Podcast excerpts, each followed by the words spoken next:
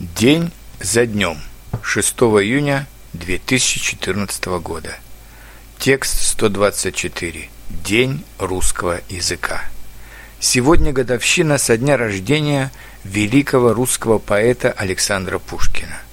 Он не был этнически чисто русским, его предки были из Африки, но он сумел стать подлинным национальным поэтом, как Гёте в Германии или Шекспир в Англии. Александр Пушкин реформировал русский язык. Русские произведения до него читать можно, но вы будете спотыкаться на каждом втором слове, которое будет казаться вам непонятным и устарелым.